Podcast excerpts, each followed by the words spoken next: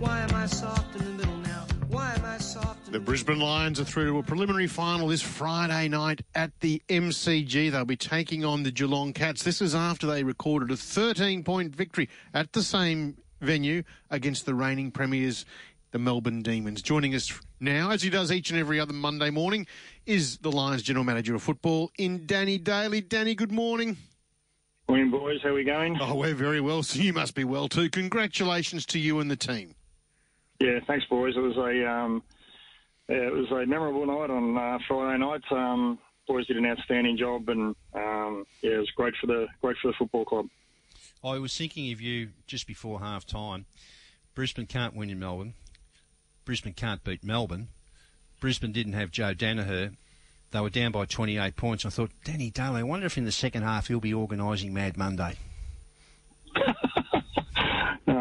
No, I wasn't thinking about Mad Monday to be honest. But um, yeah, look, um, uh, it was interesting because we went into the game uh, with basically knowing that if we were thereabouts at half time, that uh, Melbourne's second half performances weren't great, uh, and that's no disrespect to them. But we put up during the week uh, their losses, and some of their losses were, um, you know, they're in front by up to four goals at half time, and we just felt in the in the second quarter we were starting to get the game on our terms a little bit, even though we couldn't impact the scoreboard. So our players sort of came in with a little bit of belief that we were a chance in the second half, and um, yeah, they got going, which was which was really nice. And you know, it, it, to be perfectly honest, Melbourne were a bit fortunate. They could have put us away early. Uh, they missed some shots.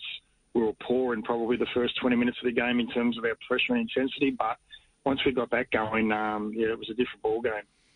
Danny, you must be pleased that uh, so much was written about the Lions' finals performances over the last three or four seasons. You've gone back to back in the finals.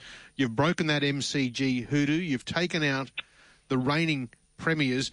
And both finals games this year you've been throwing big curveballs. The big O early in the first game against Richmond, and then the morning of the game where Joe Daniher has had to travel back to Brisbane because his wife went into labour.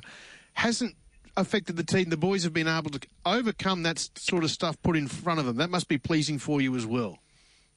Oh, yeah, no doubt. Obviously, the O one was, was on the run during the game, so players probably didn't have much time to think about it, and they, um, you know, just got on with it. And obviously, the Joe Daniher one basically got a phone call after I um, got off the phone from you guys on on Friday morning, and um, you know, his partner had gone into labour. So again, we I thought we dealt with it really well and really swiftly, and um, you know, we didn't sort of try and keep it within house or uh, worry about doing the change an hour before. We got on the front foot and announced it straight away and let the playing group know straight away and just and just got on with it. You know, got on with our prep and didn't change anything that we set out to do and uh, wasn't really spoken about to be honest. Uh, and thankfully, you know, Joe's partner had a little baby girl and that all worked out well, which is great. But um, I think what we've done over the over the final series is is not worry too much about um, things that we can't control, but just manage what we can control. And that was, you know, those two examples are situations of where, you know, we just got to get on with it and um, back our, our 23 players that we put on the field to, to get the job done.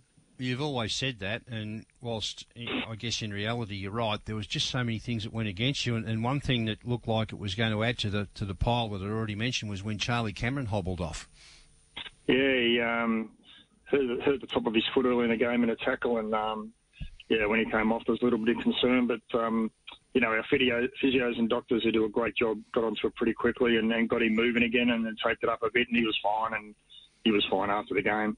And I love Charlie Cameron. He's one of my favourites, but he can put on a little bit of a show for the crowd sometimes. So uh, mightn't have been as mightn't have been as bad as what it looked like when he was Oh, coming I up. I'll tell you who else can put on a show for the crowd, and he's only been there for two games, but young Darcy Wilmot, I think he's fantastic. I love his celebrations. And you can just hear he's having the time of his life here, Danny. Oh, he is, and I think we spoke about him, you know, during the week. And one thing he has brought along with Matho is some energy to the group. And um, I think you saw the scenes after the game when Zorks was trying to get all the players off. And you know what, we're not, never going to try and control control him or make him something that he's not. Um, long as he doesn't go overboard with it, we just let him let him go. And as I said, he he just breathes excitement and energy for the group, and he's been fantastic. And he's played well. You know, like he's had some big moments in both games, and he's been able to stand up and deliver. So uh, he's been a great addition to our team. Well, just on Zorks, I think we started the match off with 70,000 people booing him every time he went within 20 metres of the ball, but they soon ran out of puff, and he was crucial in that win. Oh, he was. Um, you know, and you know the events of a few weeks ago, which I don't want to want to talk about. What I do want to talk about is the, you know, what he went through in those few days, and, and the amount of scrutiny and the and the stuff written about him. Um, you know, I'm just so so glad for him and happy for him that he's come back into the footy club, hasn't spoken about it, and his leadership has just gone to another level. And um, he's been a massive part in in our journey in the final series, both both games on and off the field. And um, you know, I'm just so pleased for him. He played a terrific, terrific leadership game on the weekend. You will contest the Jarrod Berry decision there. Take that to the tribunal, Danny. Was that always going to be the situation? We know you uh, often talk to the advocate there at the Lions what you're going to do, but was that a, a, sort of a no-brainer? It only took you a couple of minutes to decide. Yeah, we're definitely going to. Yeah, uh, it was. We probably had to wait a, probably 24 hours to announce we're going to challenge it because you always want to just um, do the right thing by your advocate and make sure we're on the same page and, and make sure we've got a good case going forward before you before you communicate that we're doing it. But yeah, it was always a no-brainer. Um, done a bit of work on it yesterday, and we'll do some more today and tomorrow, and uh, head to the tribunal tomorrow night and hopefully get him off. And the preparation for this week will it be pretty similar to what it was last week? It'll be identical, mate. Identical. So players have the weekend off in today for recovery and our review. Main session tomorrow, day off Wednesday. Captains run it together Thursday and fly out to to Melbourne, stay at the same place, and basically mirror everything we did this weekend or last weekend. Sorry. When you uh, watch these games back, Danny, do you have the commentary provided to you, or do you just watch it with the sound down? Uh, I did both. So when I got back to my room, I watched it with the commentary, uh, the whole game again, and then on the plane. And when I got home, I watched it without the commentary. Yeah. Okay, without throwing you under the bus, do you find as though there may be some bias towards Victorian sides against teams that say are from Queensland? uh, I'll let you be my voice on that one. Yes. Oh, Paul, has been hammering them all morning. yeah. Anyway, it is what it is. Um, yeah. Um, not to worry. Do you, well, Danny, just a quick one, Jared. Uh, um, one of the, the listeners asked about this. Do you think those that sit in commentary and the comments they make about situations in footy games, do you think that can bias the tribunal at all?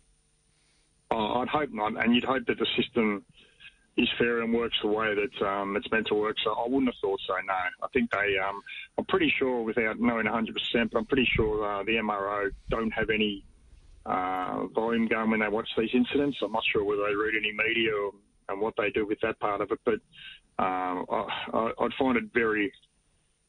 I, I wouldn't have thought that they would. No. And uh, any any other injury problems that we haven't been made aware of either during the game or after the game? No, we got through with a clean bill of health from um, the injury front. Um, from the AFL perspective, unfortunately, our VFL team went down on, on Saturday, we put up a terrific performance um, and nothing there. So we're pretty healthy. The only one, obviously, is um, Jarryd Lyons, who we just need to see how he pulls up this week. Uh, hearing there could be a bit of an injury concern, though, in the coaching box, though. what about that? Uh, yeah, I'm a little bit sore and sorry, and yeah, a bit embarrassed about it all anyway. But anyway, that's life. tell us more. Better, better me than the players. That's all I can say. What what happened to uh, you? Look, there's a it's a, it's a long way down from the coach's box to the to the ground at the MCG. It's like about 130 steps. So yeah, just making my way down at quarter time, and um, I had a little bit of a, a slip and hurt my knee. I'm not sure what I've done. I'm hoping it's not an ACL again, but oh. she's a bit sore and sorry and a bit. Uh, pretty swollen at the minute. But anyway, we'll see where that lands. But anyway, let's let's get back to the footy, eh?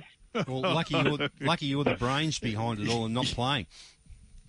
Uh, well, as I said, lucky, uh, lucky me and not the players. I'll take one for the team this week. You're a trooper. we'll talk to you through the, the week, Danny, and uh, how exciting this this is. Week two of this three week journey, three in a row at the MCG we spoke about last week. We'll catch up soon, mate. Thanks, boys. Go on. You have a great week. There he is, Danny Daly, General Manager of Football from the Brisbane Lions.